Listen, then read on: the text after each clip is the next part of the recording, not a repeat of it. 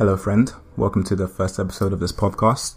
At this current point in time, I'm yet to name it, so in some ways, despite you listening to this in the future, you, uh, you know what this will be called before I do, which is pretty trippy, I suppose. In this podcast, I'll be talking about anything that comes across my brain. So, whether it comes in the form of technology with a side of cryptocurrencies and a dash of consciousness and a sprinkle of current events. Who knows how it will manifest? But yeah, I have no plans for scheduling. I just pulled out my spherical microphone from my closet from when I used to make videos and podcasts, and I decided to just talk into it for it to be decoded, downloaded, and uploaded onto the internet where it will exist potentially forever. So who knows whether you're listening to this in one week after it's uploaded or one month or one year or a, thousand years, who knows.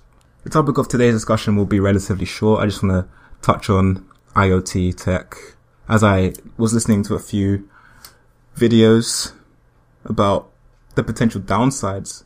And it's almost as if these people that have the criticisms, they don't really understand or have no concept of decentralized technologies. For example, you may hear them say, well, let me put on my deep voice. IoT tech is a slippery slope towards a totalitarian, Orwellian, dystopian future governed by a communist dictator at the head of a globalist elite. Something like that. I'm sure you've heard these criticisms before. And yes, these criticisms are fair, of course. But I do believe that these critics um, tend to throw the baby out with the bathwater, so to speak. They tend to lump in the positives and the negatives as if the two are mutually exclusive, and I don't believe they are. The reason why I don't believe they are is because of something like cryptocurrencies. And I'm not just using that as a buzzword, I mean true decentralization. I mean distributed ledger technologies where there is no single point of failure or control. I'm talking about giving the data or putting the data back into the hands of the owners so that these big companies can't exploit us anymore, so that these governments can't intrude upon our lives, so that we can have access to these great technologies without compromising in any way. It's important to recognize that this isn't a predetermined future in the sense that we have to bring these into being. We have to be proactive. We have to stand up and say, hey, look, these technologies are great, but we have to we have to take back our data. This is ridiculous. We can't, you, we, we can't have you prying into every single aspect of our lives just because you want to, I don't know, stop terrorism, which is the dumbest excuse in my opinion. Number one, we should at least be compensated for it. And number two, we should, we should be giving you permission to use it, not the other way around. Sitting on our hands and just waiting for these companies to have some kind of moral turn is not going to happen.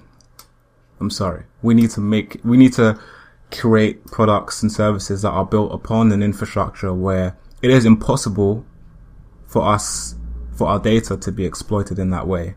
And over time, the tide may shift. It will be very difficult. Maybe we'll enter some kind of future where it's split between people that have favored centralized services because of the convenience and because of the inability to change or because they just don't care.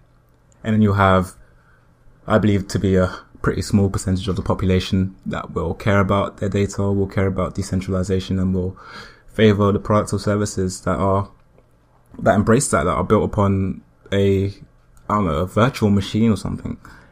In some sense, the competition instead of being you know Facebook against Google, which are both centralized entities, it may be Facebook against a decentralized version of Facebook. Of course, those exist now, but there's no demand for it right now. I think that will come with time as the technology improves, as data becomes more and more intrusive, then people start to say, hey, wait a minute, we really need to think about how we proceed as a society or as a, as a species. So yeah, that's, that's, that's all I wanted to get off my chest for today. Like I said, I'm keeping it short.